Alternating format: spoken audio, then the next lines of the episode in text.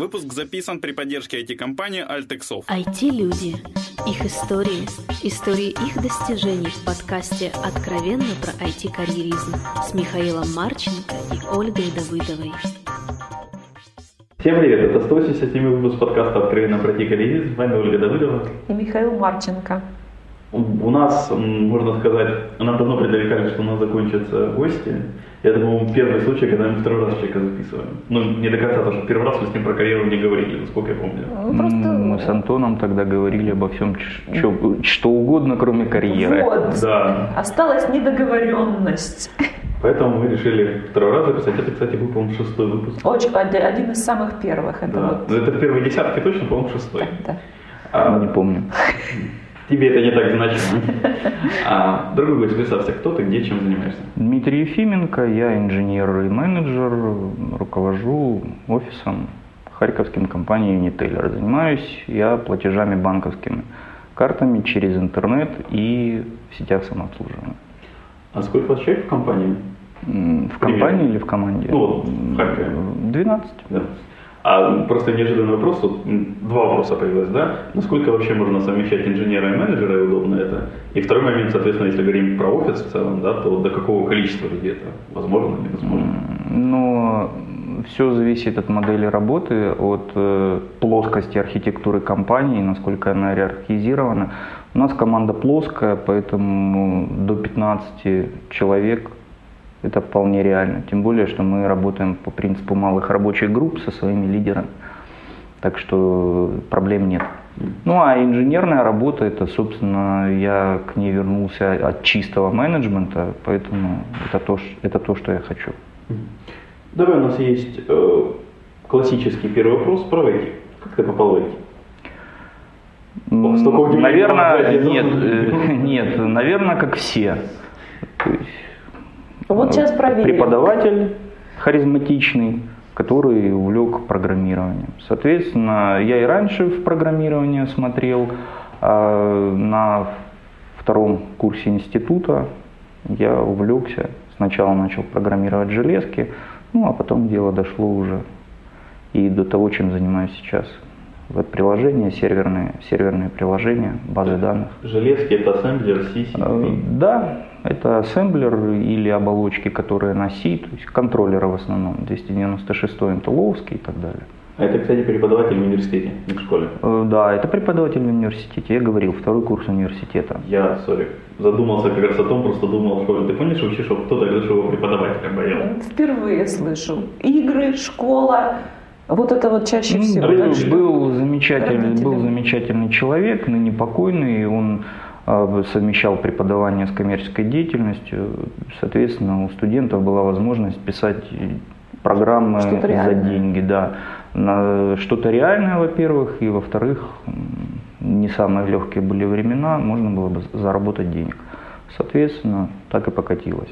По-моему, эту фразу про программиста можно говорить во время, за все время незалежности Украины, что были тяжелые времена, это был как, как ты правильно сказал, заработать деньги, какой способ?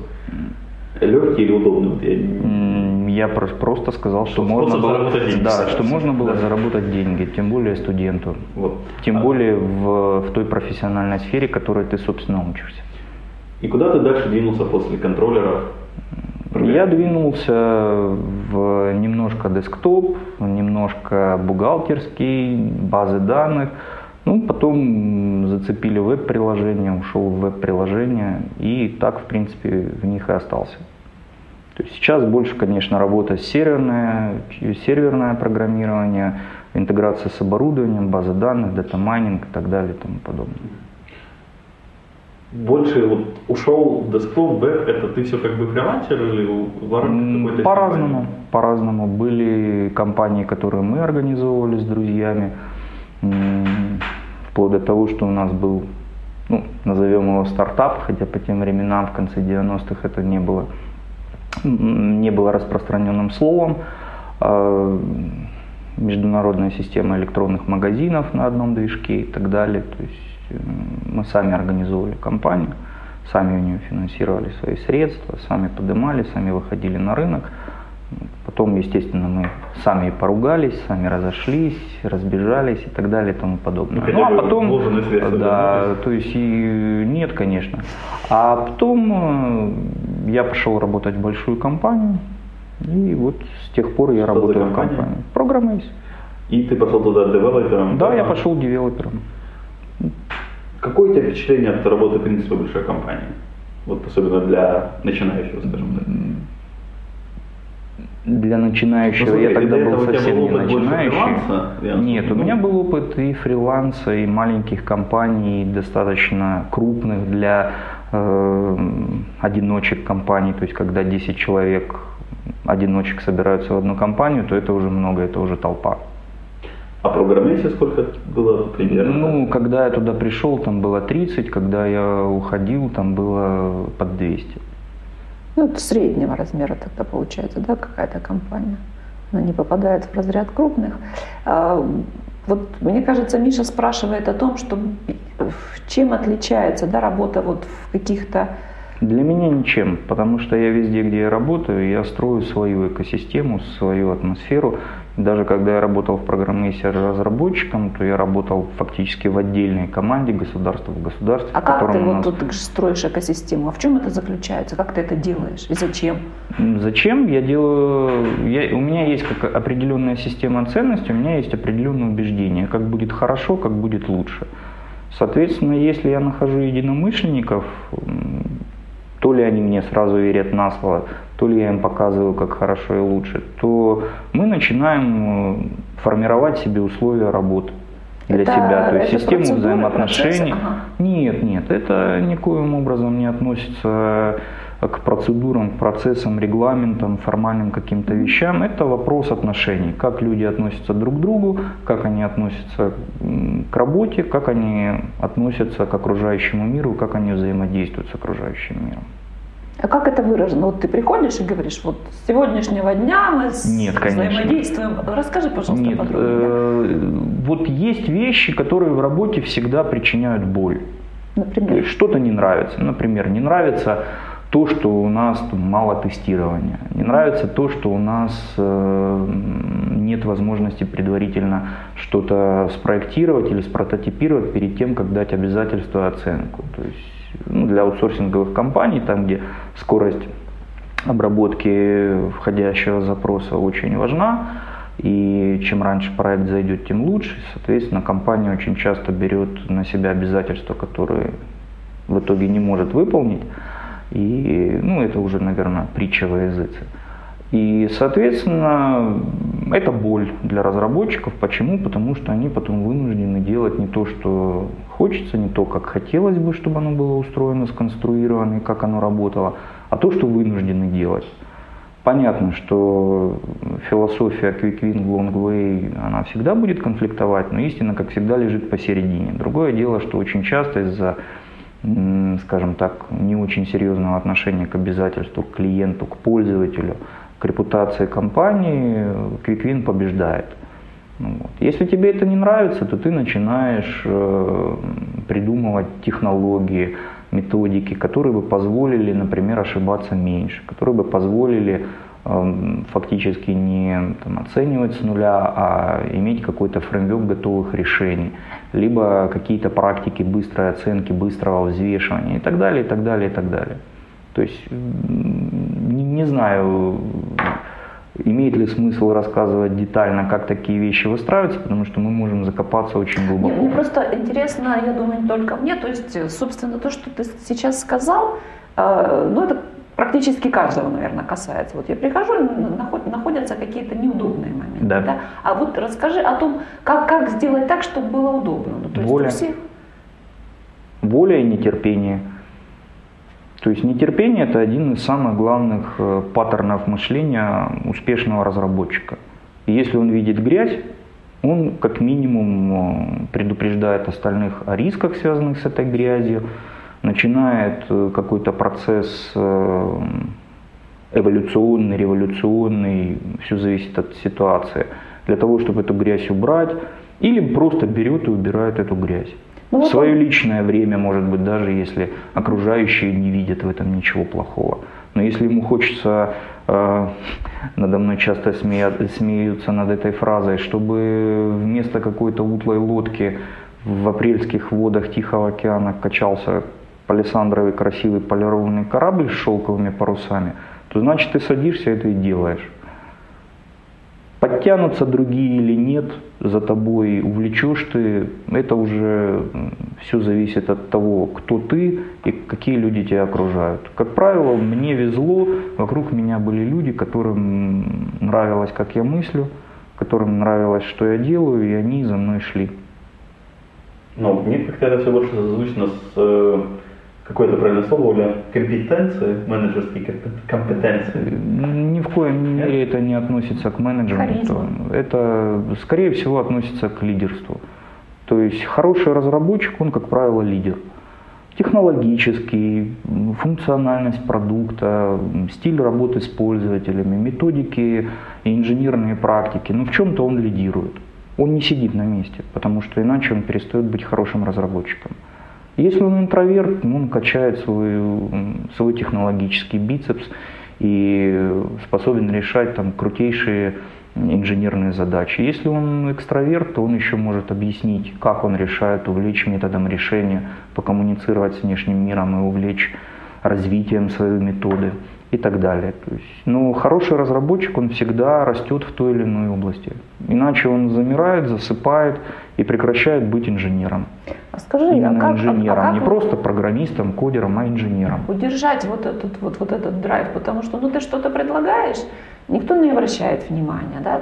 А, ты еще раз предлагаешь, а тебе говорят, да зачем тебе надо? Время идет, корабль едет, деньги капают, сиди себе не рыпайся, ни себе не морочь голову, ни другим. Вот как э, сохранить вот это вот настроение? То есть, Ну, трудно сказать. Э, Мне сохранять такое настроение не нужно, потому что у меня всегда есть желание что-то пойти и переделать. То есть мне не нравится то, как я работал год назад, поэтому я упорно работаю, чтобы мне не нравилось через год, как я работаю сейчас.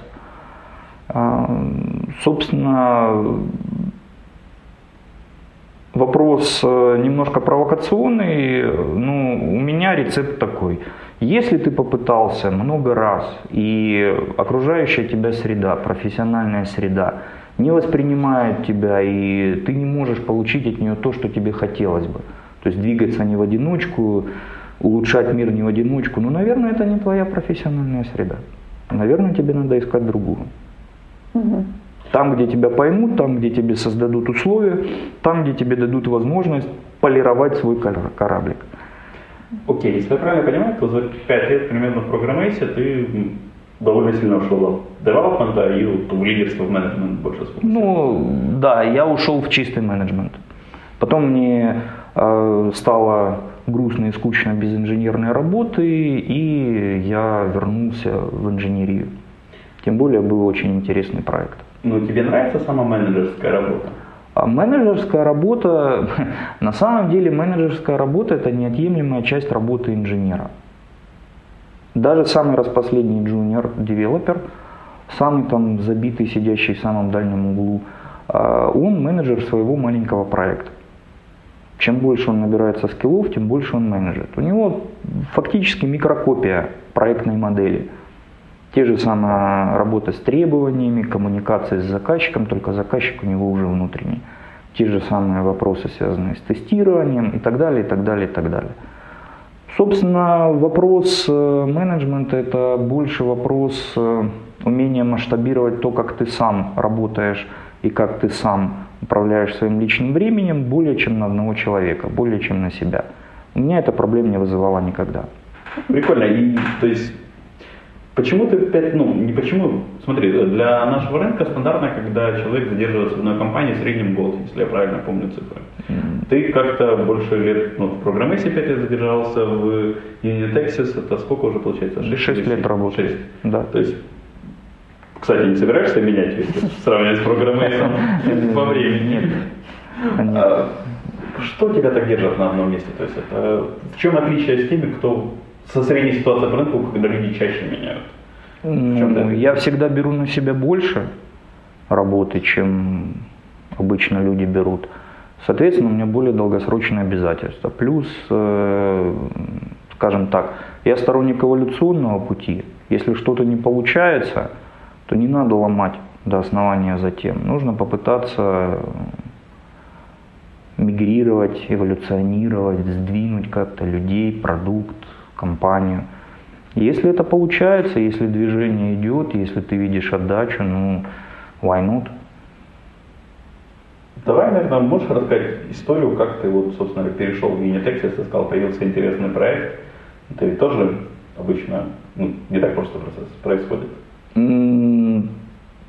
Знакомый мой, хороший друг, начал участвовать в проекте очень интересном и при, привел меня за собой.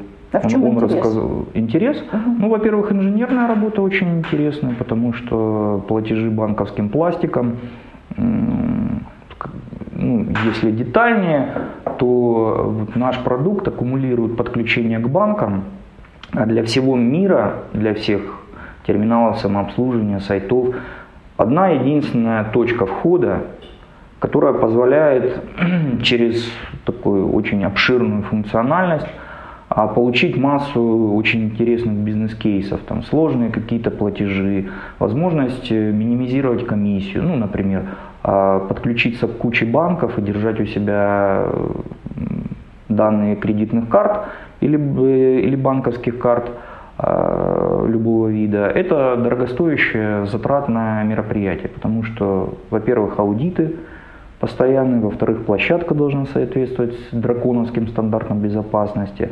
Не хранить карты ты не можешь, потому что этого требует законодательство, ты должен проходить там, сертификацию на устойчивое шифрование, на безопасность, процессы проходят, технологии проходят аудит постоянный. То есть это дорого и долго. Соответственно, и возникают продукты, которые предоставляют э, возможность увести человека, где он на, на, на платежную, допустим, форму, если это интернет, где он безопасным, надежным образом быстро осуществит покупку. Э, соответственно, весь вот этот спектр инженерных задач, начиная от серверной инфраструктуры, шифрования, устойчивости, масштабирования, надежности, э, сложная логика, то есть, которая тянет за собой весьма интересную сложную архитектуру тестирование этого всего, потому что ну, это чужие деньги, соответственно, вопрос э, тестирования, вопрос исправления ошибок, вопрос предотвращения ошибок требует постановки очень хороших, качественных процессов, которые должны опираться на очень хорошую, правильную систему ценностей у команды. То есть это интересно, соответственно, мне стало интереснее в тот момент, и я поменял работу. А ты девелопментом э, сейчас занимаешься? Ну, да, сейчас я э, занимаюсь, но редко. В основном я занимаюсь оптимизацией, в основном я занимаюсь архитектурным ревью, выработкой каких-то решений. А больше сейчас, вот, например, я за последние несколько месяцев я больше занимаюсь инфраструктурной автоматизацией, автосборками, а, переключениями без простоев и так далее, и так далее, и так далее. Окей. Я помню, когда-то давно был на одном из твоих докладов, у тебя был, как мне кажется, довольно интересный взгляд на отношения тестирования. Ты, по-моему, ссылался очень много на э, гугловские практики, что там нет как бы QA, есть инженеры по качеству, что это все равно инженер. Можешь немножко поделиться своим взглядом на ну, тестирование и качество? А, сейчас мы, вот ты пересказал, как обычно Рабинович напел, повороте плохо поет. А на, на самом деле я ссылался больше на концепцию Total Quality Management, там, где немножко атипичный относительно принятого у нас э, взгляд на Quality Assurance, Quality Control и Quality Improvement. Да, QA-инженер это должен быть э, человек, который не просто сидит и сравнивает продукт, полученный продукт с эталоном.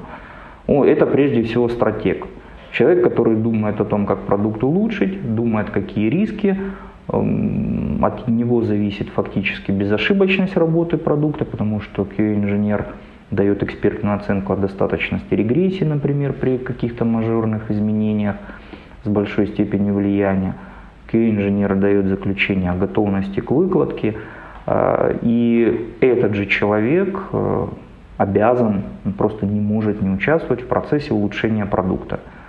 То есть э, Total Quality Management – такая интересная концепция, она является хребтовой для многих а, моделей бизнеса. Ну, понятно, что она пришла к нам из Америки, как и многие хорошие вещи. А, Ее отцами являлся тот самый Эдвард Деминг, немножко там Шухарт, вот, но в основном Деминг. Это отцы японского экономического чуда. То есть там принцип заключается в том, что они сравнивают бизнес э, с мячом на палубе, который в штормовом море корабль, по палубе катается мяч, соответственно, твоя работа должна заключаться в том, чтобы мяч всегда а, был на палубе. То есть его надо тянуть, его надо толкать.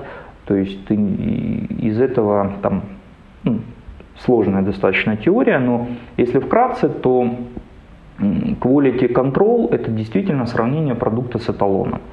Quality assurance – это беспокойство не о процессе сравнения продукта с эталоном, то есть не о процедуре улучшения, там, давайте применим Selenium, например, или давайте тут применим какую-то другую автоматизацию, удешевим тесты. Нет, это беспокойство прежде всего о продукте, это анализ его использования, анализ откликов, анализ повторности возникновения багов, предложения по улучшению – а, корреляция потребностей бизнеса и э, продукта. Вот. То есть это значительно более сложный процесс, чем принято подразумевать под quality assurance инженером в IT-компании. А у нас То есть это больше, это... больше продукт менеджмент скажем так. В Украине это вообще как-то э, реализуется, вот э, такой взгляд, вот как ты сейчас озвучил? Ну и моя команда. Вот. Есть несколько еще команд, которые на аналогичных позициях стоят. То есть там очень часто QA-инженеры это бывшие программисты, причем лид-девелоперы, которые занимались и менеджментом, и продукт-менеджментом в том числе. То есть, вот. То есть, фактически, вот если там если углубиться в эту область, то тот же самый Деминг сформулировал принцип, что вы через год должны либо за те же деньги пользователю предложить более совершенный продукт, либо за меньшие деньги предложить тот же продукт, который он покупает сейчас вот за текущую сумму. Иными словами, это Lean, то есть Lean концепция, бережливое производство. То есть в американском бизнесе это называется быть на коне. То есть ты не просто там где-то плетешься в ряду таких же, а ты на коне впереди планеты всей. То есть ты настолько динамичен, настолько открыт для рынка, что ты можешь себе позволить реализовать вот эту концепцию, сделать своих пользователей счастливее либо за те же деньги, либо за меньшие. Окей. А, ты раньше, помню, действительно довольно много выступал в Харькове, не только в Харькове, на конференциях, тебя были свои семинары, тренинги. Сейчас я как-то, ну, может, немножко стал от жизни в Харькове, но я особо не видел каких-то объявлений таких, что там Дима Ефименко выступает как Украина. Ну, Это шутка Я понял. ну вот как я... у тебя вот вообще с этой активностью? С, с активностью, с публичностью, ну вот я на следующей неделе еду в Киев, и на XP Days у меня два доклада. 50-минутных. Один посвящен системе качества продуктовой команды, то есть система ценностей, жизненный цикл фичи как это все взаимосвязано, где больно, где не больно, паттерны, антипаттерны и так далее. И... К моменту выхода подкаста это, наверное, уже можно будет найти где-то видео с этим докладом. Я вполне, вполне вероятно, если от IT-тусовок э, Харькова поступит, допустим, предложение э, повторить в Харькове, потому что, ну, понятно, не все могут поехать в Киев и потратить два дня на технологическую конференцию – то без проблем я это сделаю в Харькове. Окей, мне И второй, я прошу прощения, второй доклад посвящен Continuous Delivery. Для сложного продукта, у которого большое количество тест-кейсов, более 7 тысяч. Я больше к тому, почему ты вообще всей этой деятельностью занялся и почему продолжаешь ей заниматься почему занялся Рассказывать, да, публичное выступление. Вот, ты тратишь, вот сказал, вот кто-то не может потратить два дня, чтобы приехать послушать. Ну, насколько я помню, когда я занимался докладами, тебе надо было где-то неделю-месяц потратить, чтобы этот доклад был качественный. Два доклада, наверное, где-то две недели, два месяца. Ну, чтобы все было. Ну, нет. Нет, меньше нет, полчаса? Нет. Ну, фактически все мои доклады – это слепок с моей текущей деятельности, это результаты моих размышлизмов и экспериментов в реальной жизни. Как только они приводят к успеху, либо к неуспеху, и появляется возможность сформулировать четко свои мысли на эту тему, то рождается идея доклада. У меня на самом деле докладов большое количество. Некоторые развиваются, некоторые не развиваются. По тому же самому Altrax Tactic у меня уже там третье поколение. По взаимоотношениям тестировщик-разработчик тоже там второе, по-моему, или третье поколение. Вот по системе качества тоже второе поколение. А, не, а о неудачах тоже рассказываешь? Конечно, конечно. Система ценностей, которую вот я продвигаю, примеры из жизни, там, как правило, примеры плохие, то есть примеры неудач, которые, собственно, заставили тебя сфокусироваться, что надо думать или делать вот так, вот так не надо. Это опыт через действие, без этого никак. Кстати, это опыт через действие, одна из парадигм японского стиля бизнеса. И все равно ты не до конца, может, услышал или не ответил, может, даже не до конца сказал вопрос. Зачем тебе это? Ты тратишь на это больше времени, чем кто-то тратит времени это услышать и сил. Подожди, можно я спрошу? Меня тоже этот вопрос интересует, у меня своя Я не трачу на это больше Подожди. времени. Косвенным образом я ответил на твой вопрос. Я не трачу больше времени касательно почему, ну, почему люди пишут блоги, почему люди ведут какую-то публичную Что деятельность. Они хотят. Э, Зачем это тебе? Я получаю обратную связь.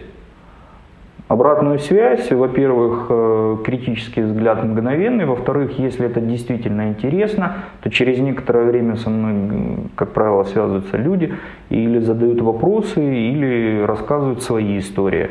Я человек общительный, мне очень интересны чужие истории. А если эти истории связаны с тем, что кто-то попробовал мой стиль работы или мою какую-то практику и пришел и сказал, да, это полная ерунда, отлично, замечательно, я рассматриваю, мы с ним докапываемся, и вполне вероятно моя практика начинает обрастать дополнительными условиями, которые я не видел, соответственно, человек мне помогает управлять рисками. Если она успешна, значит я кому-то помог. Все люди братья, все должны помогать друг другу. Супер. Ответил на твой вопрос. Дим, что у тебя дальше в планах, если они есть? Очень такой, очень, нет, а вопрос очень емкий в планах. Если в профессиональных, я хочу полностью поменять архитектуру продукта, инфраструктуру продукта хочу поменять. Не Палисандровой пока а? еще, не Палисандровой. Конечно, ну я же много работаю для того, чтобы мне моя текущая работа не нрав... перестала нравиться. Вот она мне перестала нравиться, есть э, определенные стеклянные потолки, которые надо пробить и для того, чтобы захват галактики осуществился завтра в 12 А лучше часов. не враг хорошего в этом случае? Можно же до бесконечности это? Это понятно, но у меня здоровый перфекционизм, и как раз я грязи в проекте не боюсь. Здоровый и... это в смысле большой?